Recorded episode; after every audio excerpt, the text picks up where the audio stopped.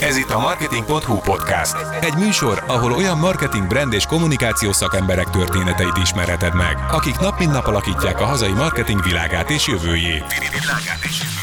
Az adások során őszintén mesélnek szakmáról, karrierjük csúcspontjairól és huppanóikról, magánéletükről, a múlt tapasztalatairól, és persze a jövőt befolyásoló trendekről.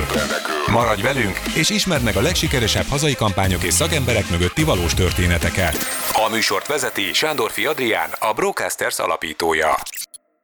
Kedves hallgatóink, ez itt a Marketing.hu podcast legújabb epizódja, ez a Magyar Marketing Szövetség csatornája, én pedig Sándorfi Adrián vagyok, és az a küldetésem ebben a csatornával, ennél a podcastnél, hogy megmutassam nektek, kedves hallgatók, azokat a marketing szakembereket, akik ma Magyarországon a legizgalmasabb cégeknél dolgoznak, és leginkább befolyásolják ennek a területnek az útját és életét. Két ilyen vendéggel készültem ma nektek, kedves hallgatóink, az egyikük Csanak Gabriella, a másik fél pedig Tóth András Mihály, mindketten a Microsoft csapatát erősítik. Gabriellánál, Gabinál, akit Gabinak szólíthatok, marketing és operatív kreatív igazgatói pozícióban érkezett hozzánk, és András pedig marketing kommunikációs vezetőként. Sziasztok!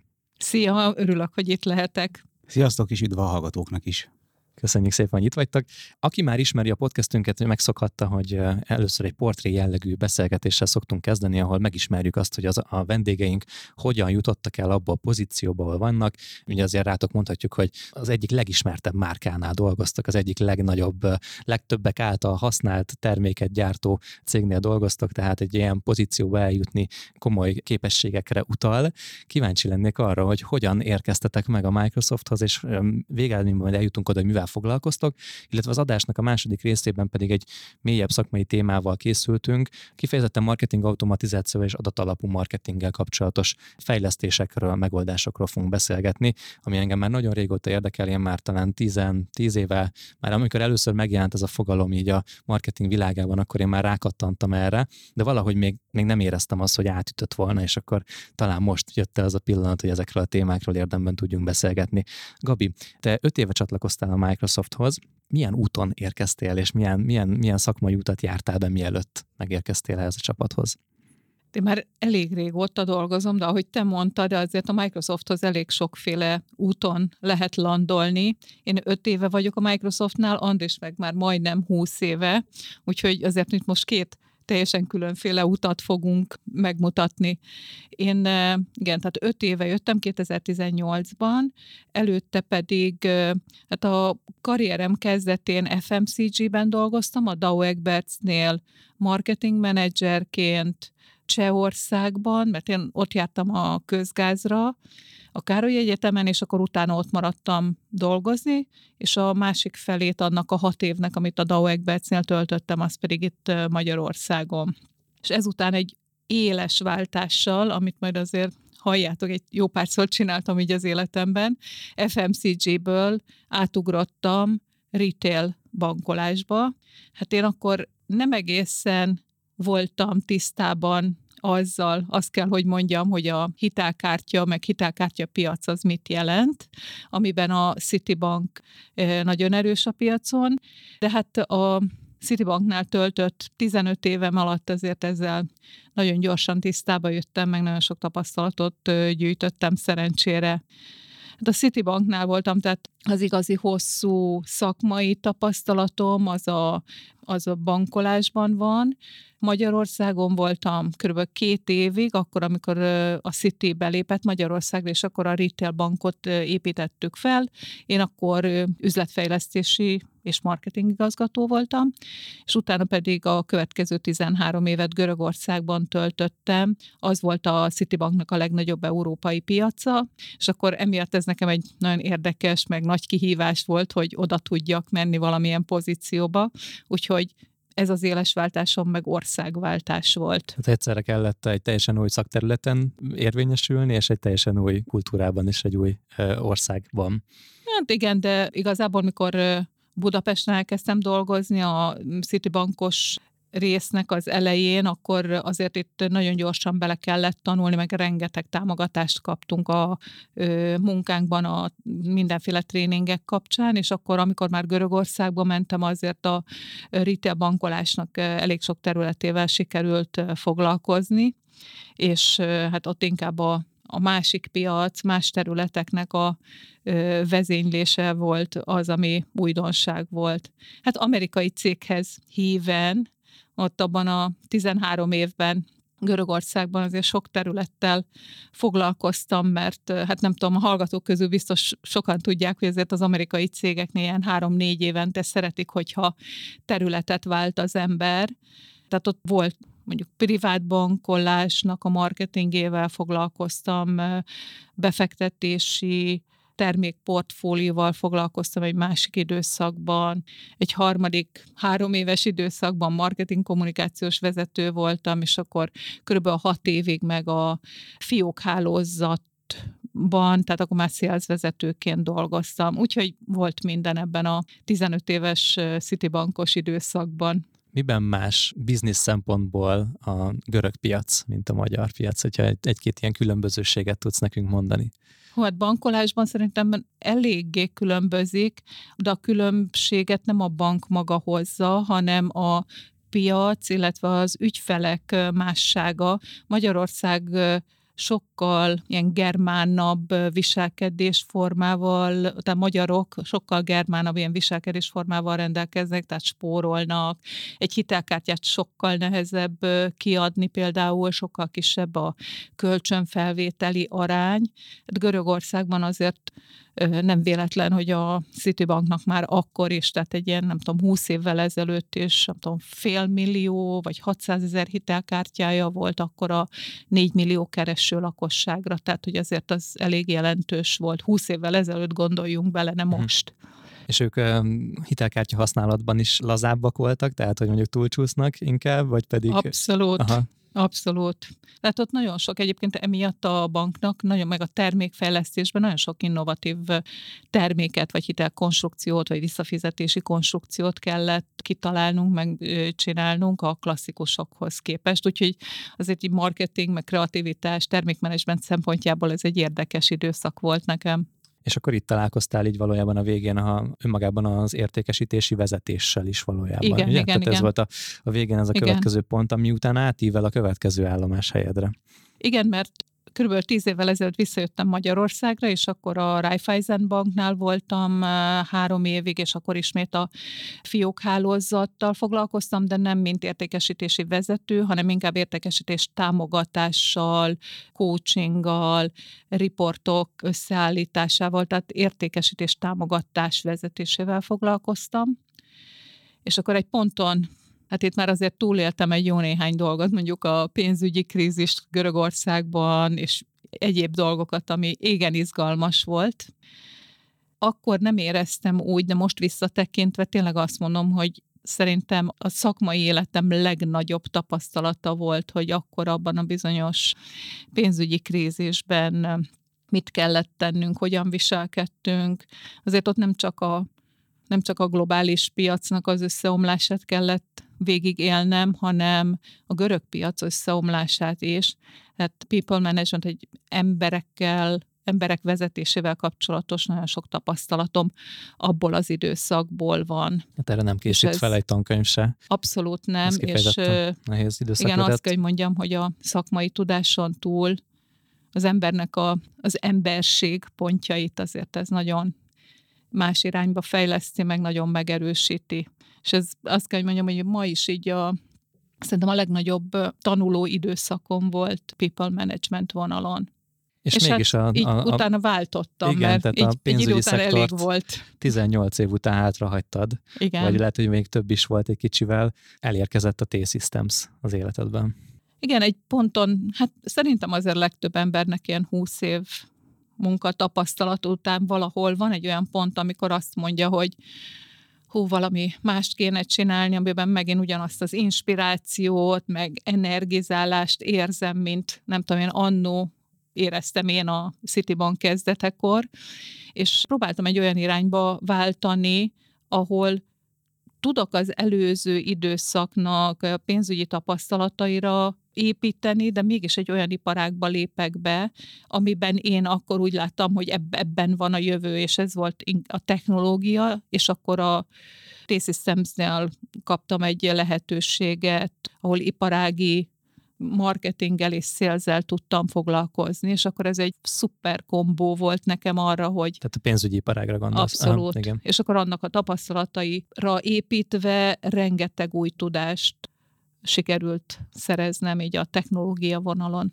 akkor így kicsit így azt látom, hogy egyik oldalról jött a people management, a sales, az általában a pénzügyi világnak az ismerete, másik oldalról itt utána pótoltad a technológiai tudást, ami alapvetően összpontosulhat a következő, illetve aktuális életszakaszodban, ahol a Microsoftnál vagy. Ezt jól érzem, hogy ezek a dolgok nagyon jól, jó kombinációt alkotnak a te esetedben? Nagyon, nagyon, és tényleg imádom a Microsoftot, azóta az öt év óta, mióta ott vagyok, szerintem szerintem ez a világ egyik legjobb helye. Nagyon-nagyon inspiráló munkáink vannak, rengeteg változást kell tudni jól lemenedzselni, ami szerintem a mai világnak az egyik kulcspontja, hogy nem csak egy szervezet, de úgy maga az élet, azért ha mindannyian így visszagondolunk az elmúlt három, négy, öt évre, vagy csak az elmúlt néhány hónapra, hát kaliberekkel több változást, meg változtatást kell tudnunk jól menedzselni, akár magánéletben, akár szakmailag, mint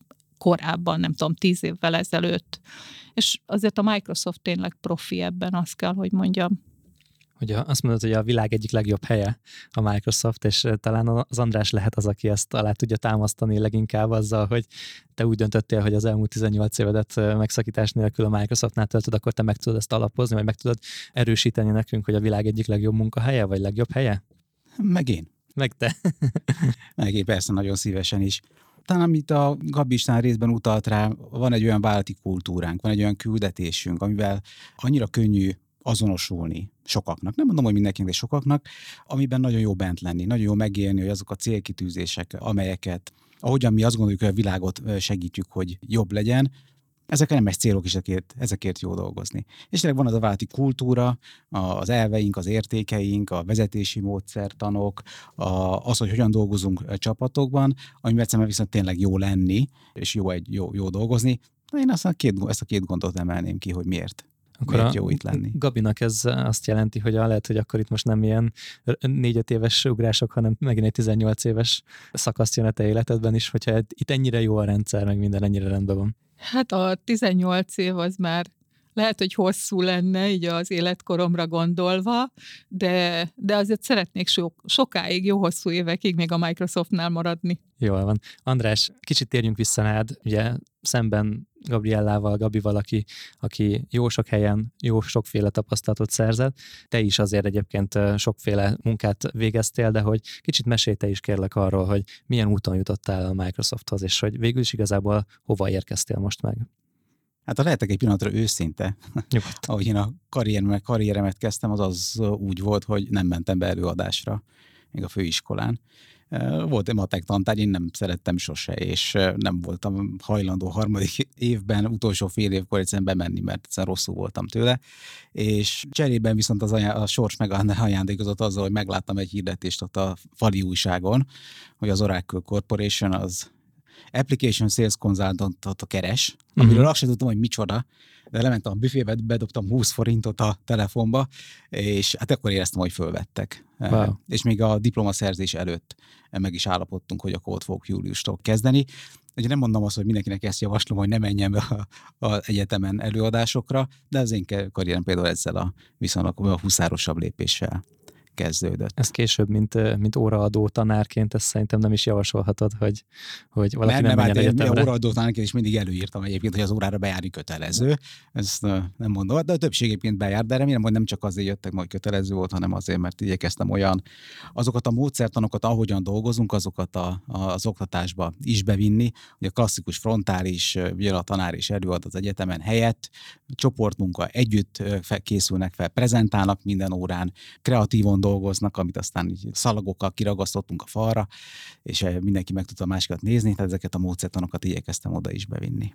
Hát csak hogy a hallgatók értsék, ugye az önéletrajzotban 2014-től a Budapesti Gazdasági Egyetem, akkor még talán Budapesti Gazdasági Főiskola. Akkor már BGE volt. Már BGE volt, szerepel, mint következő állomás. Engem, engem ez nagyon izgat, hogy Application Sales Consultantként az Oracle-től hogyan lesz valaki marketing BSC oktató. Úgy lesz, hogy még az Oracle után át, pártadom át a Microsoft áthívtak. Uh-huh. Microsoft pont belecsapott abba az üzleti területbe, ez a vállalatási rendszerek, ERP, CRM rendszerek, ahol az Oracle erős volt, és olyan foglalkoztam, akkor áthívtam, átjöttem, és itt aztán elkezdtem menet közben a, az első Microsoftos, meg aztán a második Microsoftos pozícióban, amikor a Windows üzletágé feleltem, hát olyan marketinges tudásokat felszedni, amire már azt gondoltam, hogy hogy igazán izgalmasak és relevánsak tudnak lenni a, a diákok számára. Illetve volt egy olyan érzésem, hogy itt lenne az ideje, hogy valamit visszaadni annak az alma máternek, ahonnan én is jöttem. Úgyhogy ott tanultam négy évet, úgyhogy akkor visszaadtam öt évet oktatás formájában. Minden pillanatát élveztem.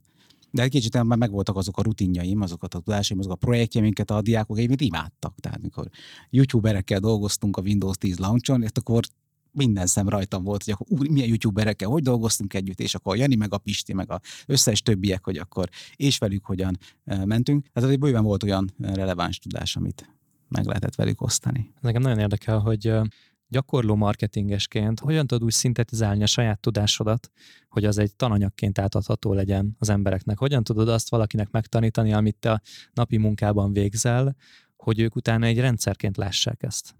Én azt mondom, hogy nem olyan rettenetesen bonyolult. Én talán két dolgot igyekszem figyelembe venni, de kíváncsi vagyok Gabi meglátására is ebben a témában. Az egyik az az, hogy hogyan lehet valaminek a leges, leglényegibb pontjait megtalálni és meghatározni. Van egy bonyolult anyag, influencer marketing, tök jó. Hogyan lehet azt 30 percben egy adott kampányon keresztül megmutatni, hogy egy influencer marketing kampányt hogyan kell felépíteni, megépíteni, mi voltak a tanulságai, pozitívak és negatívak.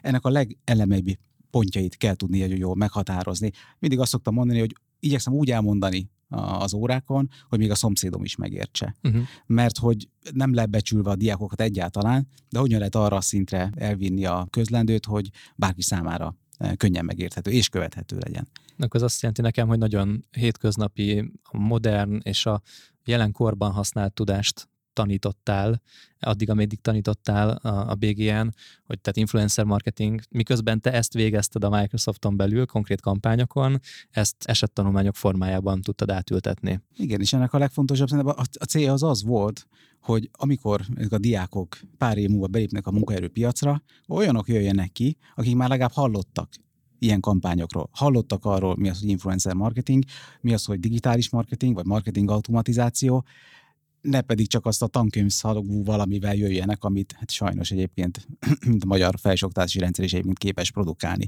mert az egyszerűen kevés.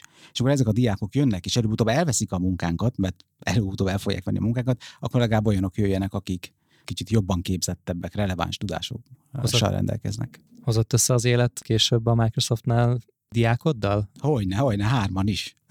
hárman is a csapatban jöttek. Valakiről tudtam, valakiről pedig egy hatalmas meglepetés volt, hogy miután éppen Gabi te vetted föl a, Lehet, az igen. ifjú titánt, akkor derült ki, hogy hát én tanítottam a, a violát például. Úgyhogy igen, hárman jöttek abból akkor, és meg hogy egy különösen jó eső érzés egyébként, hogy, hogy, hogy olyanok jönnek, akikről az ember egyébként, mint, mint vezető, könnyű olyat kiválasztani, akinek, mert akár van egy, egy egyetemi kurzuson is egyfajta képem, hogy, hogy ő milyen hallgató volt.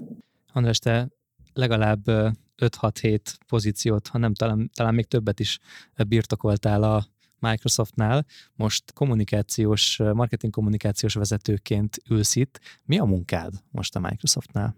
A munkám az, hogy a Microsoft üzleti megoldásait a B2B, tehát a vállalati ügyfeleink számára fogyasztható, érthető módon tudjuk kommunikálni.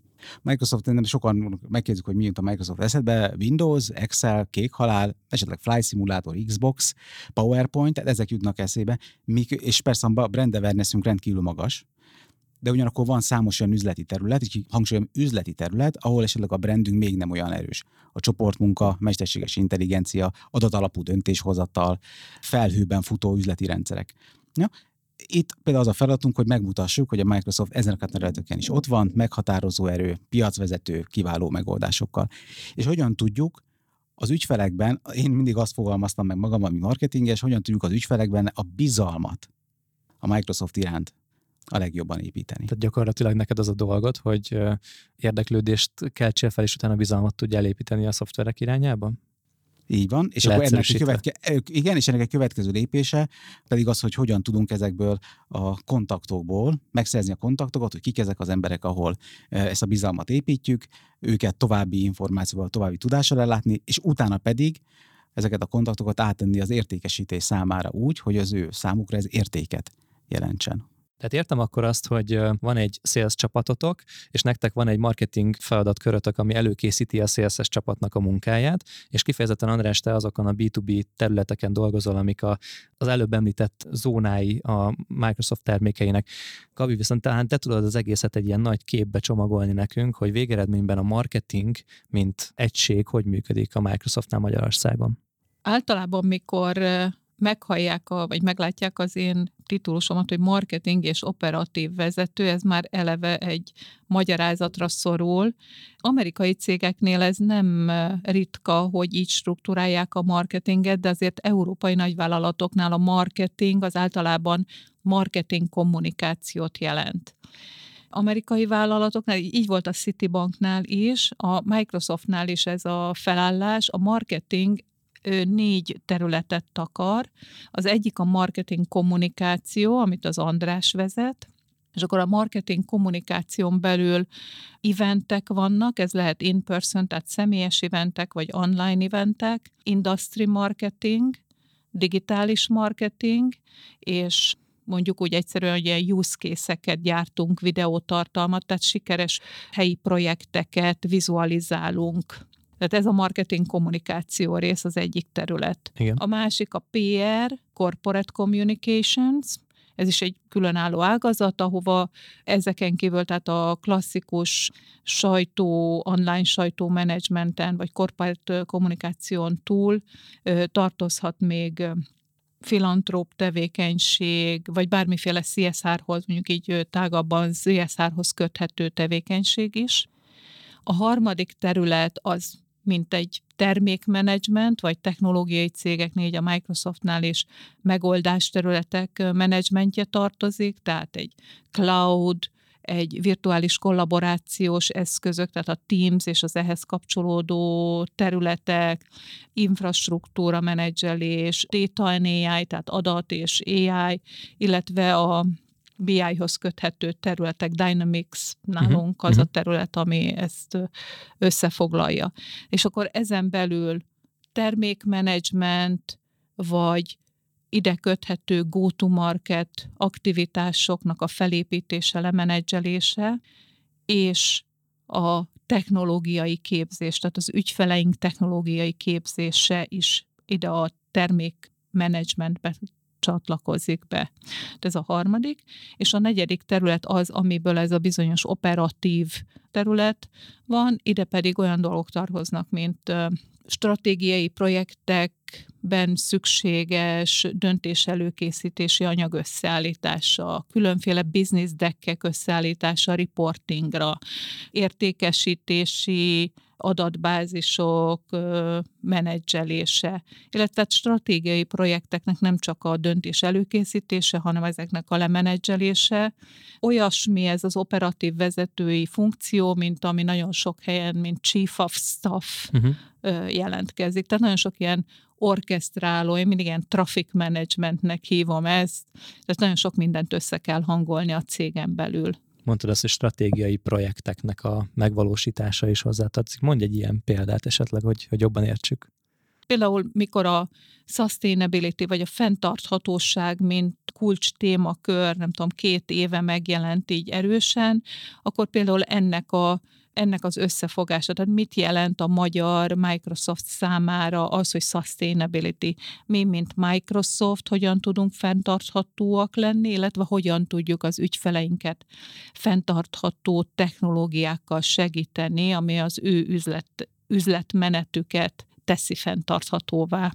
Egy picit körmondat volt, de például egy ilyen stratégiai koncepciónak a helyi megvalósítása lehet egy mondjuk egy példaprojekt. Uh-huh. Világos. Oké, okay, értem, és akkor végeredményben, ha jól értem, akkor így működik nálatok a marketing Igen. összességében. Hogy kapcsolódik uh-huh. az értékesítés közvetlenül hozzátok? A legnagyobb kapcsolódási pontunk az pontosan a marketing kommunikáció, amit az András elkezdett az előbb mondani, hogy nálunk van az a feladat, hogy hogyan tudunk olyan lídeket a piacról összegyűjteni, egyszerűen fogalmazva, ami a szélzesek számára is egy értékes pont lehet. Uh-huh. Tehát számunkra az a lead, amit mondjuk hát nem tudom, egy visszagondolok egy ilyen tíz évvel ezelőtt konferenciaterem, sarokban asztal, vagy valami kioszk, és ott a kolléganők gyűjtik az érdeklődők adatait, tehát hogy ezzel már természetesen bőven, bőven túlhaladta az idő, és amivel most dolgozunk, az amit mi egy ilyen digital lead engine-nek hívunk, ami valóban egy óriás motor, és olyan leadeket tudunk generálni a szél számára, ami valóban értékes. Nagyon izgalmas ez a Digital Lead Engine, tehát hogy valójában van egy olyan gépezet, ami megnyomok egy gombot, és a másik oldalon leadeket köp ki. Lehet, hogy ennél kicsit bonyolultabb persze. András, kicsit elmeséled nekünk, hogy ez mit jelent nálatok a gyakorlatban? Uh-huh, szívesen. A B2B marketingben a mi szempontunkból egy igen jelentős kihívás, hogy miközben a marketinget digitalizáljuk, és egyre több digitális platformon jelenünk meg mondjuk az üzeneteinket, amivel, amit olvasnak, kattintanak a felhasználóink, a digitális világban nagyon sok interakció anonim. Kattint a Facebookon, kattint a LinkedIn-en, elolvassa ezt, elolvassa azt, letölt egy PDF-et, beregisztrál egy webináriumra, eljön egy webináriumra, beregisztrál egy webinárra, de nem jön el.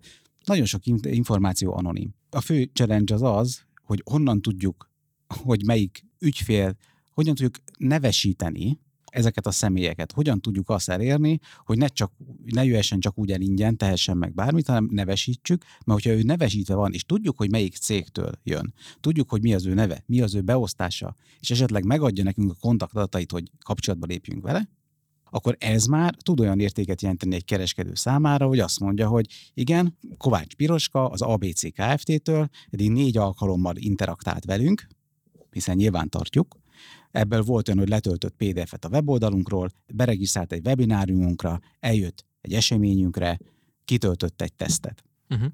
Ha ez a négy dologról, ami korábban anonim volt, ezeket tényleg nevesítjük, és összegyűjtjük Kovács Piroska ABC Kft. neve alatt, és az ABC kft egy kiemelt ügyfelünk, akkor ez már viszont kellően erős információ egy szélzesnek ahhoz, hogy azt mondja, hogy hm, hát ez a személy ez négyszer lépett velünk kapcsolatba az elmúlt időszakban, akkor ebben tényleg lehet érték. Mennyivel kontrasztosabb ez ahhoz a példához, a Gabi mondott, hogy volt egy esemény, eljött valaki, az információs búdnál kitöltött egy papírt, odaadtuk a szélzesnek, hát az nem foglalkozott És nem tudta elolvasni az e-mail címet rajta, mert úgy érte, sok ilyen sztori volt régen. Igen, mert annál fájdalmasabb szerintem nincs egy szélzesnek, mikor kap egy listát a marketingtől, hogy ők érdeklődtek. Na jó, de hát most mivel hívja föl, meg hát att, tehát, hogy ma még csak véletlenül sem gondoljuk azt, hogy attól, hogy valaki eljön egy, nem tudom én, egy Microsoft Envision eseményre, és ott beül a, nem tudom én, a pénzügyi szektornak az industry előadására, ez egy hot lead egy szerzes számára. Ez számunkra egyelőre semmit nem jelent.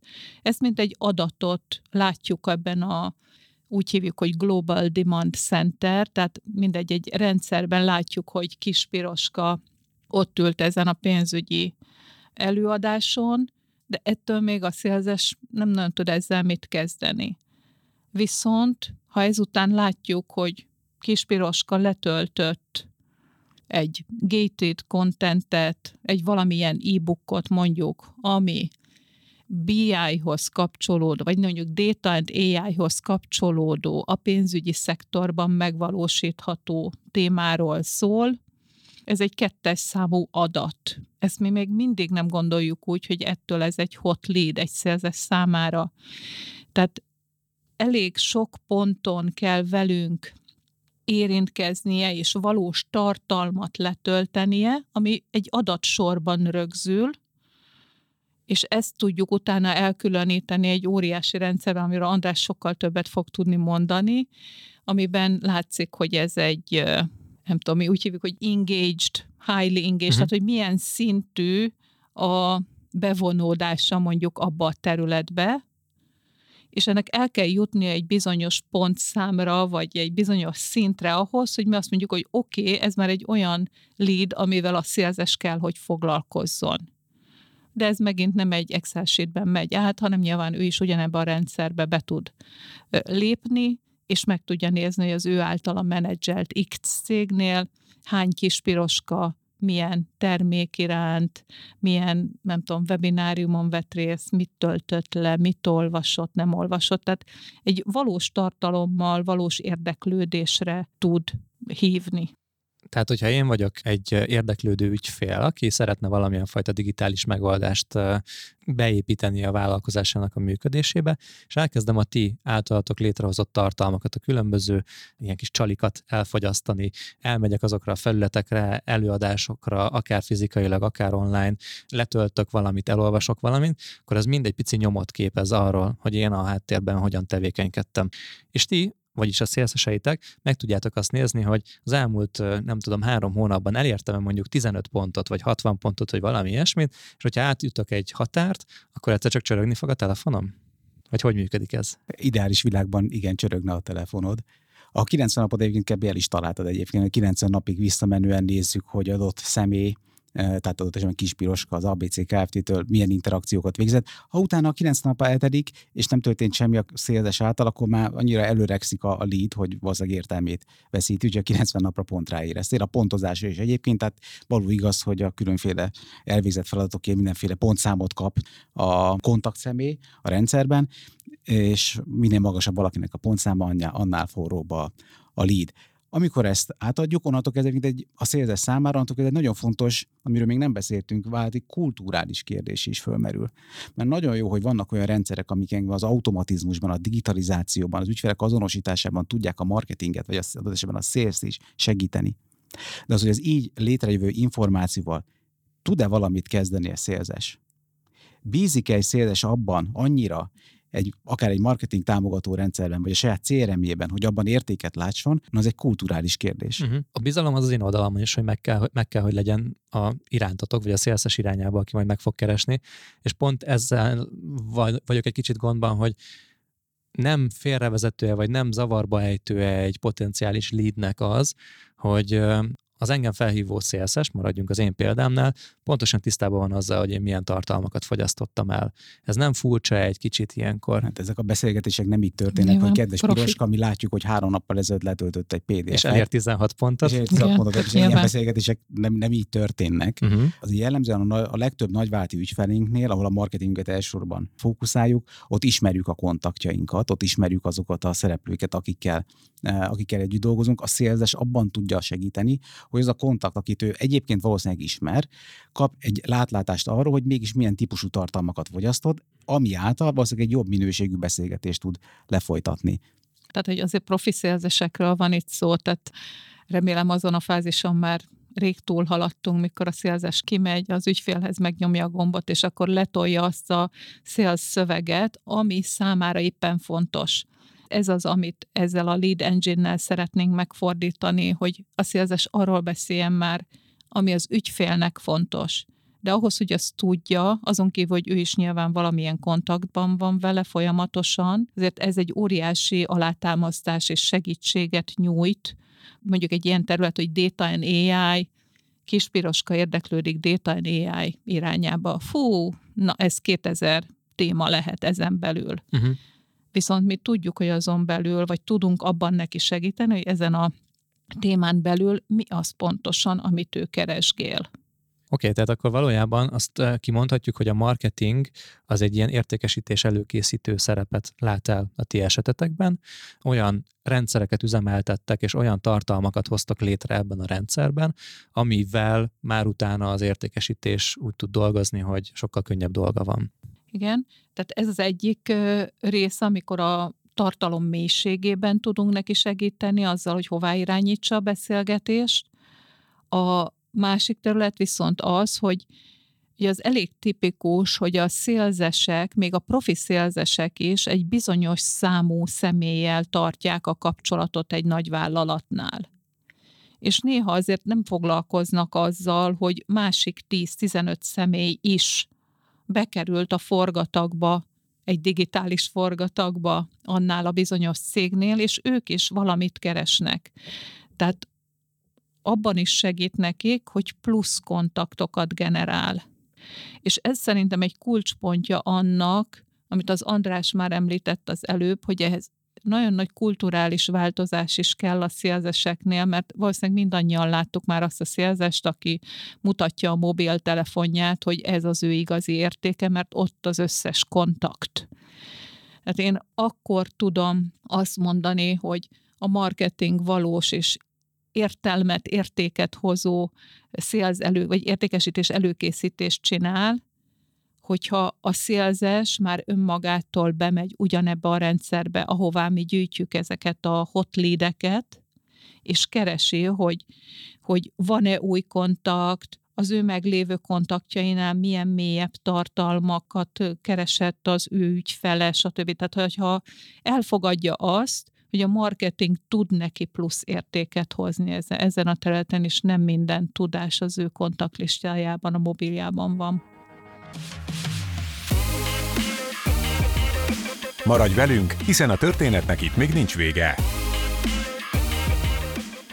Nekünk nagyon-nagyon fontos, és tényleg nem elméleti szinten, hogy ne az vezényelje az értékesítésünket, hogy mi a büdzsénkben mit akarunk elérni abban az évben. Mi ezt B2B-ben nem csináljuk, nem ilyen mélységig, mi a cégek szintjén targetálunk ezért ez nem egyik napról a másikra megy. Először is mi, mint marketingesek, mire felfogtuk meg, megértettük, hogy minden egyes tevékenységünket be kell kötni,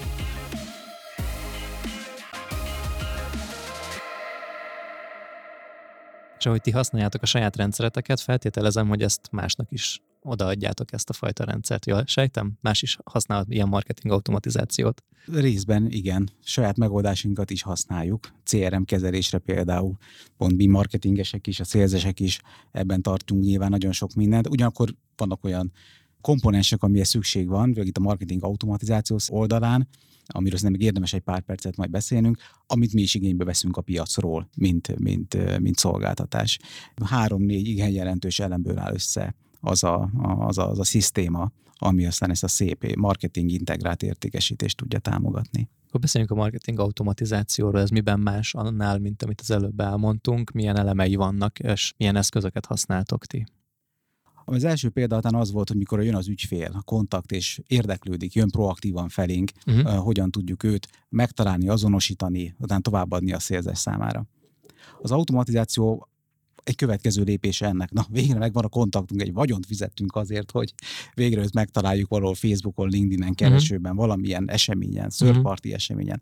Tehát sok pénzt fizettünk azért, hogy végre megvan. Hogyan tudjuk az ő vásárlási folyamatát, az ő döntéshozatali folyamatát, amin ő végig megy, hogy egy üzleti rendszert akar magának vásárolni, vagy a cége számára vásárolni, hogyan tudjuk ezt, az, ezt a folyamatot marketing oldalról támogatni. És a mi feladatunk az, hogy kialakítsunk üzleti megoldású területenként külön-külön olyan marketing kampány folyamatot, amiben, hogyha az ügyfél egyik ponton belép, mert eljött egy eseményünkre, letöltünk egy, letöltött egy PDF-et, például akkor Data és AI kapcsán, utána mi folyamatosan tudjunk nekik 3-4-5 alkalommal még plusz-plusz tartalmakat eljutatni hozzá. És hogyan juttatod el, milyen platformon keresztül? Az elsődleges az az e-mail. Igen. Az elsődleges az egy e-mailen keresztül üzenünk neki. Itt az van, hogy valahol bejött, bejött egy Facebook, egy LinkedIn hirdetésen, egy eseményen keresztül, utána pedig mi fölültetjük, én úgy szoktam mondani, hogy egy vonatra, tulajdonképpen egy ilyen marketing automatizálási folyamatra, ahol, hogyha az egyik elemen ő becsatlakozott, akkor az ott a folyamaton előre ki van találva, hogy mondjuk egy data és, és AI-hoz kapcsolódó üzleti területen mi az a négy-öt tartalom, amit szerintünk a legjobb, hogyha elfogyaszt az ügyfél a következő fél évben. És akkor ezeket a tartalmakat egy tipikusan utána e-mailen küldjük el újra az ügyfélnek. Van lehetőség arra, hogy az e-mail lenkívüli felületeken, tehát más social media felületeken ennyire célzott, személyre szabott tartalmat adjatok?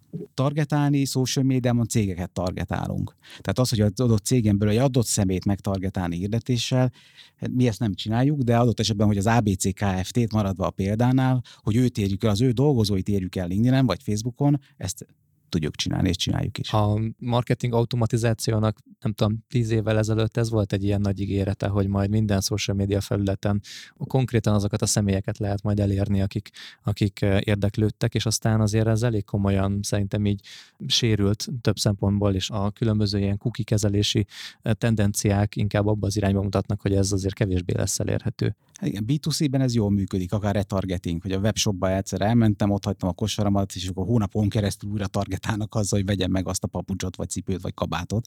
Jön a retargetingen keresztüli benne és ott megy. Kicsit diszonáns időnként szerintem felhasználói oldalon, hogy mikor ennyire, ennyire nem hagynak békén, és még hónapok múlva is jönnek vissza ugyanazok a bennerek, amilyen érdeklődtem. De mi ezt B2B-ben nem csináljuk, nem ilyen mélységig, mi a cégek szintjén targetálunk ha arról van szó, tehát egy LinkedIn-en azt be tudjuk állítani, hogy adott üzenet csak az ABC Kft-nél dolgozó személyeknek jelenjen meg, de adott kispiroskát külön már nem targetálunk LinkedIn-en. A marketingnek van egy olyan része, amit kifejezetten adatalapú marketingnek neveztek.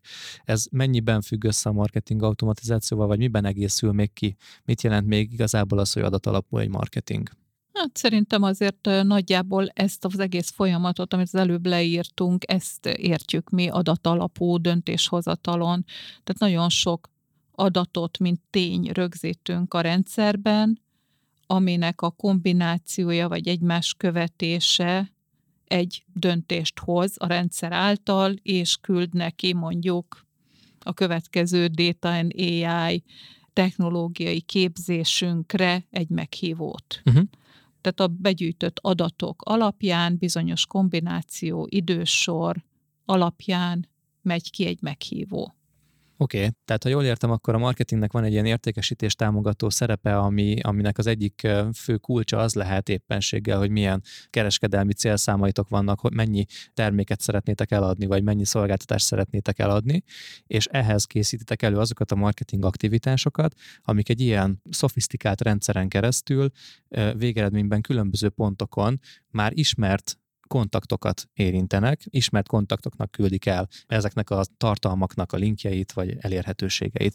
És utána, hogyha valaki még ezek, ezek után is továbbra is nyitott, akkor utána már addigra annyi pontot gyűjt össze az ő, ő a rendszeretekben, hogy majd utána átkerül a szélszes területre, hogy történjen meg az értékesítés.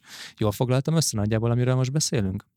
Igen, nagyjából annyiban egészíteném ezt ki, hogy nekünk nagyon-nagyon fontos, és tényleg nem elméleti szinten, hogy ne az vezényelje az értékesítésünket, hogy mi a büdzsénkben mit akarunk elérni abban az évben, hanem ugye az előbb leírtak alapján, hogy a rendszerben rögzítjük, hogy mi az, ami mi iránt az ügyfelek érdeklődnek. Uh-huh. Tehát, hogy inkább erre szeretnénk rámenni, mert tehát, hogy ebben azért jobban hiszünk, mint a fordítottjában. De ez az adatalapú marketingnek is a lelke, hogy, hogy ne, ti magatok is megszerzitek az adatot, és ez alapján tudjátok azt irányítani, hogy éppen most milyen igények vannak. Így van, tehát nyilván ez is egy óriás cég, itt is vannak éves targetek, de hát senki nem fogja a fejünket leharapni, hogyha egy adott piacon, mivel nagyobb az igény mondjuk data and AI típusú technológiákra vagy megoldásokra, abból értékesítünk többet, és abból jön egy cloud, egy felhő használat, és nem az X másik területből, amire, tehát hogy egyes te, ö, ö, megoldás területeknek a büdzséjét alul vagy fölül teljesítjük. Igazából a nap végén teljesen mindegy, mert nekünk a végén egy az üzleti célunk, hogy a felhő használat, ami nekünk mindegy melyik termékünkből jön, uh-huh. az növekedjen. Uh-huh az adatoknak a felhasználása segít titeket abban is, hogy értékeljétek azt, hogy a különböző kampányok mennyire sikeresek, és hogy miből mennyit csináljatok, hogyan csináljátok meg a következőt, tehát hogy következtetéseket vonjatok le. Tudtok erről is mesélni nekem, hogy végeredményben hogyan segíti azt a fajta minőségi munkát, amit a marketingben végeztek, az, hogy ilyen szofisztikált adathalmazzal álltok szemben? Mondok egy olyan példát, amire valószínűleg minden marketinges így rezonál, mert már hallotta. Kimegy egy kampány, mondjuk legyen ez egy akár egy webinárium, és akkor hogy sikerült a webinár? Hát fantasztikus volt, mert tudod, a Józsi volt ott előadni. Hát mondjuk ezen azért bőven túl kell nézni. Ma, amikor tényleg az eseményeknek a nagy hányada, legalább a fele még mindig online működik, nagyon-nagyon fontos, hogy adatokat gyűjtsünk vissza. Mikor léptek be az ügyfelek? Ott voltak 200 azon azon a webináriumon, fantasztikus. De abból a 200-ból az elején mikor léptek be? Melyik ember meddig maradt benn? Voltak-e holdpontok?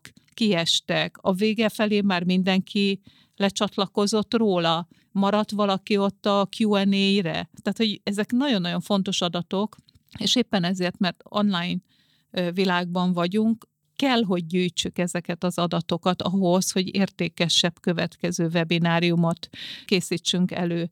Így lesz az, hogy végre valahára már nem csinálják ezt a, nem tudom, két órás webináriumot, mikor nagyon jól tudjuk, hogy 25 percnél kihullik az összes ember, mert annyit lehet nézni, és pont webinárban egy nagyon fontos tapasztalatunk volt az, hogy hány perc után érjük el a részvevői számban a maximumot.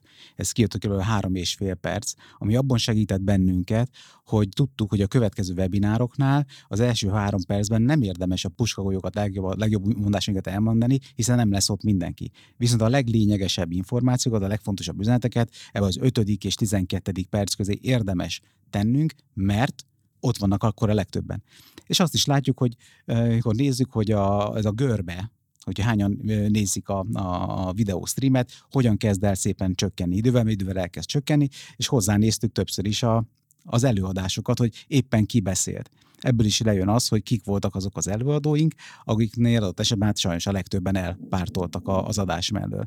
Ez is egy következő alkalommal a tartalom összeállításában segít. Meddig lehet fenntartani a figyelmet, mikor vannak a legtöbben, mikor kezdenek elvándorolni, hogyan kell a tartalmat úgy összeállítani, hogy ne csak 12 percig, hanem 17-ig, 25-ig, 35-ig is fenn lehessen tartani az érdeklődés az adatok ott vannak, a mindenféle videós stream csatornán ezek elérhetők, de hogy ebből a görbéket elkezdjük értelmezni, na az szerintem egy fontos, fontos eszköze a mai modern marketingesnek vagy a szakmai előadók értékeléséhez is nagyon-nagyon hasznos az, hogy online láttunk sok webináriumot vagy eseményt az elmúlt időszakban. András ennek nagy híve, hogy senkinek nem szabad hét de maximum 10 percnél tovább beszélni, mert egyszerűen elvesztik a figyelmüket a hallgatók, illetve amíg egy élő eseménynél, míg egy mondjuk egy kevésbé erős előadónál, ugye nem állunk föl a székből és kimegyünk, hanem hát nézegetjük a lámpát, meg mindenféle egyéb dologgal elfoglaljuk magunkat, ha nem figyelünk. Egy online eseménynél ez sajnos nagyon brutálisan és élesen látszik, hogy ki a jó előadó, és ki nem. Aki nem érdekesen beszél, vagy nem jó a tartalma, az egyszerűen ott hagyják. Hm. Nekem elképesztő, hogy a webinároknak mekkora szerepe van a ti marketingetekben, ugyanúgy, ahogy az e-mailnek is, az e-mail marketingnek is mekkora szerepe van, hogy igazából valójában digitális korra szabott, elég tradicionális formátumai az információ átadásnak, és mégis ennyire modern módon használjátok, és nagy szerepe van a kommunikációtokban. Nagyon komoly értékelések jönnek ki minden webinárium után. A következő, ez tehát vége a webináriumnak, és automatikusan fölpattan az értékelő sheet, és András 10 perc múlva kinyomja az összes előadónak, hogy neked ennyi pontod volt, eddig követtek, három perc után elvesztetted a közönség felét, stb. stb. Tehát ez, ez nagyon-nagyon sokkal hogy is mondjam, konstruktívabb, de másik oldalról brutálisabb visszajelzés is a, az előadóknak. Uh-huh. És ez egy felelősségünk nekünk, mint marketingeseknek, vagy marketingesek, hogy éljünk az adatokban és az adatokban lévő információk megértésében. Mert hogy az a korszak, annak én szerintem már tényleg vége, amikor egy esemény, hogy sikerült az eseményed? Jó sikerült, nagyon sokan voltak, minden kaja elfogyott. Ez egy ilyen, nem tudom, ilyen hasra csapós tippelés alapú értékes. Hogy ment a digitális kampányod? Milyen volt a Facebook kampány, amit lefuttattál? Kérdezheti a főnököm. Nagyon jól sikerült, az ügynökség remek kreatívot adott, remeket adott, tényleg. Ilyen sok kattintásunk soha nem volt. És mit mondasz te, hogyha jól sikerült? Neked mik azok a fő mérőszámok, amik alapján azt tudod mondani egy bármilyen eseményről, hogy jól sikerült? Például az engagement. Tehát azt mondjuk, hogy oké, okay, tartunk egy webinárt, uh-huh. szem, szem ez in-person eseményhez képest egyre több webinárt tartunk, tartunk egy webinárt. És a webináron nem nézzük azt, mikor csatlakozik be átlagosan a néző, meddig tart az ő figyelme, miközben ő nézi a webinárt, milyen más aktivitásokkal foglalkozott. Például kiteszünk, van egy chatfalunk, ahol lehet kérdezni. Ha ő kérdez, akkor az nekünk pluszpontot jelent, Mhm. hiszen azt jelenti, hogy az ő engagementje magasabb volt. Wow. Teszünk ki általában négy-öt letölthető doksit. Az a néző, aki korán becsatlakozott, sokáig maradt, a öt doksiból letöltött kettőt, és a chatfalra is írt, az egy nagyon magas engagement pontot fog kapni, Hmm. hiszen ő nagyon intenzíven bevonódott a webinár alatt. Az, aki indítja a webinárt, azon lehajtjuk, önkészült elmegy kávét főzni, aznak az engagementje nagyon alacsony lesz, Hmm. hiszen későn jött, végén be is ragadt, ugye klasszikus a beragadó. Ja, ez a beragadás, igen. Ugye beragadó néző, hányan, vége a webinárnak, hányan maradtak ott. Sokan ott maradnak? Azok nem nézték, Aha. az csak bekapcsolta, csak elment ebédet főzni Az ő engagementje alacsony lesz. Például ilyeneket érdemes nézni. Egy Wow. modern marketing platform például tud ilyeneket is mutatni, hogy engagementet mutat a, a meg, felhasználóról. a, meg az előadói visszajelzés, tehát contentben sokkal élesebb tartalom kell. Uh-huh. Már csak az foglalkoztat igazán, hogy mit kezdetek azokkal a felületekkel, amit nem tudtak ti kontrollálni. Tehát ugye mondjuk egy webinár felület, egy e-mail felület az ilyen. De mi van azokkal az egyébként nagyon fontos felületekkel, ami a kommunikációtokban ugye jelen van, a saját média felületeiteken kívüli tartalmak, más blogok, más honlapokon megjelenés, print hirdetés, social média tartalmak, amiket készítetek. Ott hogyan gondolkoztak ilyen adatalapú szempontból vagy megközelítésből? Social média talán lehet az egy releváns a mi esetünkben, ott listeninget csinálunk, tehát vannak olyan szolgáltatások, amik igénybe veszünk, és ezen gyűjtjük az, hogy a Microsoftról, akár termékcsaládonként milyen típusú visszajelzések jönnek, ezeket nézzük mondjuk országonkénti lebontásban, üzleti területenkénti lebontásban, és nézzük azt, hogy pozitív, negatív vagy semlegesek a, a, az említések. Ezek nem a Microsoft saját csatornáján de történő említések, hanem klasszikusan, amit a weben, fórumokon, blogokban, videók alatt a felhasználónk, a mi bevonódásunk nélkül egyébként kommunikálnak rólunk. Ez megy folyamatosan, és egy nagyon hasznos input egyébként uh-huh. a kommunikáció tervezéshez. Mi az, amire reagál, mi az, amire nem reagál a fogyasztó. Wow. És akkor ezt, tehát social listening, amit mondtál, hogy megkapjátok ezeket a különböző polaritású tartalmakat, és az alapján tudjátok áttervezni azt, hogy a következő időszaknak a kommunikációja valamiben módosuljon el? Hát igen, ugyanem, hogy inkább finom hangolni. Finom hangolni. Mhm. Uh-huh. Uh-huh. És abszolút az ügynökségek is, akikkel együtt dolgozunk, mondjuk kampány kapcsán, tehát velük is azért mi nagyon komoly ilyen értékeléseket csinálunk, és adatokra szeretünk hagyatkozni, amik tőlük jönnek. Tehát az, hogy jól sikerült, meg kreatív volt, meg sokan mondták, hogy milyen jó, hát tehát, hogy ez, ez így tök jó, de azért ezen bőven túlmegyünk. Akkor ügynökségként fel kell kötni a nadrágot, hogyha Á, veletek van akar nagyon dolgozni. profik. A ügynökségek egy része nagyon profi már, szerencsére. Nagyon. Sokat tanulunk tőlük is. Ez egy nagyon összetett rendszer és szisztéma, amiben dolgoztok, és a, a, az, a, az alapján, amit elmondtatok nekem, így felmül a fejembe, hogy mekkora meló volt ezt összerakni, ezt a komplet rendszert. Tudtak erről kicsit mesélni? Feltételezem azt, hogy ezt nem csak Magyarországon csináltátok meg ráadásul. Így igaz. Korábban mondtam, ugye ennek a rendszernek a nevét, hogy ezt mi úgy hívjuk, hogy Global Demand Center, tehát az ügyfél igényeket gyűjti össze lead formában, és hát globallal kezdődik az egész, tehát a Microsoftnak ez egy saját lead kezelő motorja, vagy egy ilyen engine folyamat, amit mi ugye modern marketing megközelítésünkön belül alakítottunk ki, mármint a Microsoft, és minden országban, ahol a Microsoft jelen van, ugyanezt a rendszert használjuk. Hát ennek a mondjuk úgy, hogy felépítése Magyarországon, vagy persze bármely országban ugyanaz, azért ez nem egyik napról a másikra megy.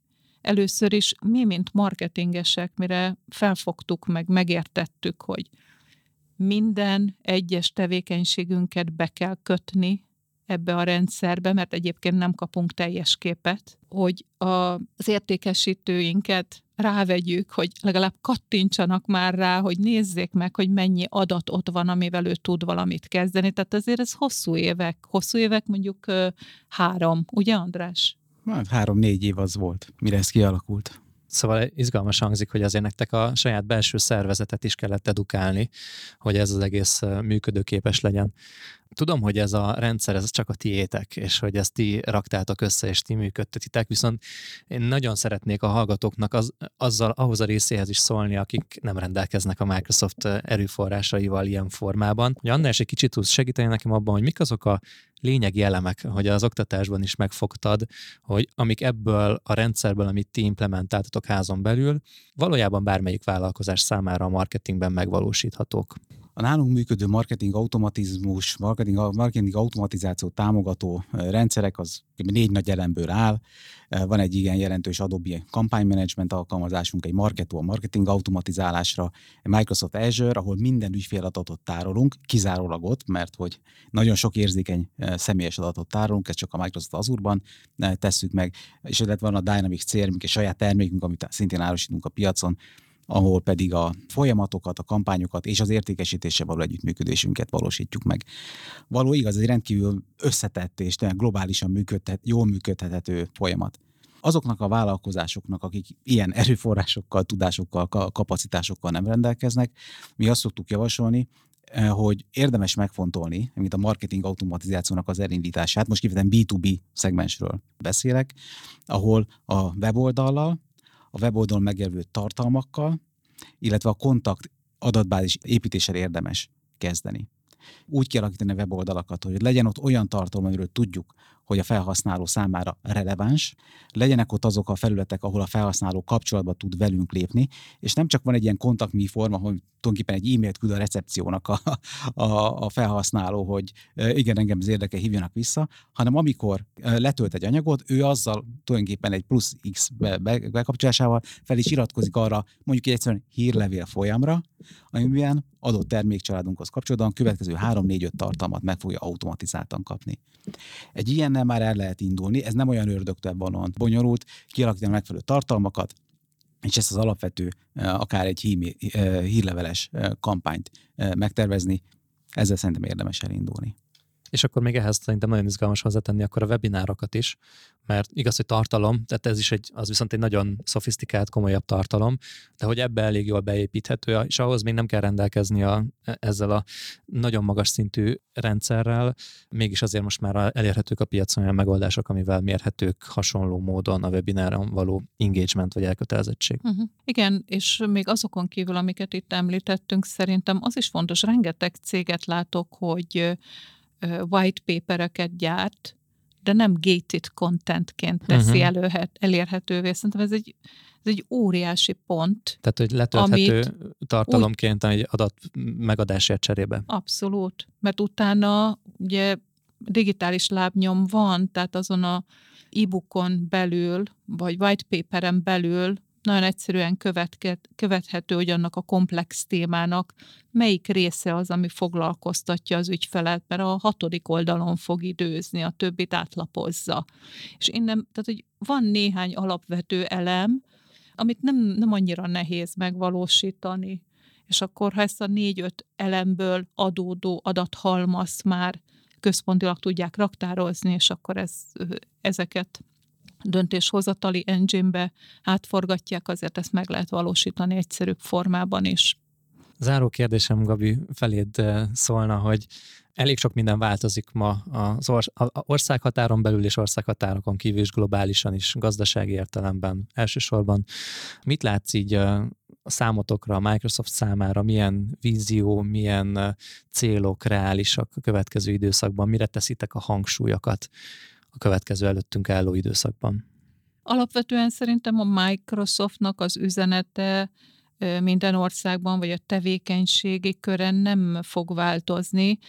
Számunkra van négy-öt olyan, hogy is mondjam, kulcsüzenet, ami köré ha marketing kommunikációban gondolkozunk, ami köré építjük a kommunikációnkat, az egyik az cyber security, Uh-huh. Ez nekünk nagyon fontos termékünk, és, és hát az, a mai környezetben ez egy, ez nagyon rezonál, mint uh-huh. üzenet. Tehát cyber security, a másik a sustainability, fenntarthatóság, nagyon sok olyan technológia van, amivel a Microsoft tudja segíteni az ügyfelek üzletmenetének fenntarthatóvá tételét. Digitalizáció, innovatív megközelítése mindennek, ezek kulcsüzenetek folyamatosan számunkra, illetve change management, és tudom, hogy ez egy picit elcsépelt szó, de azt gondolom, hogy tényleg a mai világnak az egyik kulcsa, hogy kulturálisan egy szervezet mennyire képes változni, és nem csak egy szervezet, hanem az emberek mennyire tudnak valóban, akár gyakran is, de pálfordulatot venni abban, amit csinálnak, vagy ahogy csinálják, és hogy mennyire őszintén zajlik ez a szervezetekben lévő változás. És ehhez milyen megoldásaitok vannak? Hát a szervezeti átalakításhoz? Change gondolod? managementhez. Change management. Hát ez e, nyilván a Microsoft, Microsofton belül is nagyon sok. Például rengeteg e, tréning van ezzel kapcsolatban, amivel tudják segíteni azt, hogy még a Microsoftnál dolgozók hogyan kezelik ezeket a változásokat, kulturálisan mennyire bírnak ráállni arra, hogy állandóan minden változik. Vagy egy recruitment felvételi folyamatban, és nagyon érdekes, amit most nem olyan régen hallottam, hogy nem egy adott pozícióra veszünk fel egy új embert, hanem mint ember nézzük, hogy mennyire tud Microsoft kultúrába integrálódni, mert ki tudja, hogy jövőre ott van-e az a pozíció. Annyi wow. változás van. Uh-huh. Ezt kis cégeknél is meg lehet nézni szerintem, hogy, hogy teljesen sőt, talán még kis cégnél még inkább jellemző, jellemző, hogy fél évvel ezelőtt még más volt a piaci környezet, más volt az igény, más volt a bevételszint, de felvettünk valakit, aki, akiben benne van a potenciál, vagy benne lehet a potenciál, hogy más feladatkörökben is megállja a helyét, és akkor ez látom, hogy ez nagyban is működik nálatok. Nagyon izgalmas, amit csináltok, és úgy érzem, hogy marketinges szempontból tényleg közel járhattok ahhoz, hogy ez a világ egyik legjobb helye, mert hogy egy ilyen rendszert üzemeltetni egyben, összetartani, és utána a benne lévő adatokból eredményeket elérni, az egy nagyon jó élmény lehet, mert tényleg azt érzi az ember, hogy a, a technológia csúcsán van, úgyhogy örülök, hogy ezt ti megélhetitek, úgyhogy remélem, hogy mi a világ többi marketingese is hasonló eszközökhöz fogunk jutni majd a közeljövőben. Csanak Gabriella, Tóth András Mihály, nagyon szépen köszönöm, hogy eljöttetek hozzánk, és megtiszteltetek minket az időtökkel, a tapasztalatokkal, meg azzal a sok információval, amit megosztottatok. Én külön köszönöm azt, hogy ennyire transzparensen beszéltetek arról, hogy milyen gépezet robog a ti marketing osztályotokon, és hogyan támogatjátok az értékesítést. Ez szerintem különleges, hogy beletekinthettünk abba, hogy egy ekkora szervezet milyen eszközökkel, milyen módszertan szerint, milyen szemléletmóddal gondolkozik és dolgozik, és külön köszönöm még emellett azt, hogy megpróbáltuk ezt lefordítani itt a végén a bárki számára hasznosítható tudássá. Én azt gondolom, hogy abból, amit ti csináltok, nyilván a technológiai tudásotok az kiemelkedő, de a szemléletmód az adaptálható mások számára is.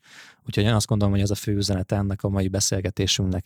Nektek pedig sok sikert kívánok a további Microsoftos karrieretekhez. Remélem, hogy jöttök még hozzánk vendégségbe. A hallgatóknak pedig köszönöm a figyelmet, hogy velünk tartottak, és hogyha most adatelemzési oldalról néznénk meg, akkor egy óra, tíz percig, vagy közel egy órát kitartottak velünk, az nagyon nagy engagementet jelent, úgyhogy reméljük, hogy jól éreztétek magatokat, hallgatóink. Maradjatok velünk a következő epizódokban is, ahol hasonlóan izgalmas és nagy tudású szakembereket fogunk elhívni hozzátok. Ez volt a Marketing.hu podcast, a Magyar Marketing Szövetség csatornája, és Ándorfi Adrián vagyok. Mai vendégem Csanak Gabriela és Tóth András Mihály, a Microsoft szakemberei voltak. Köszönjük szépen, hogy meghallgatotok minket. Sziasztok!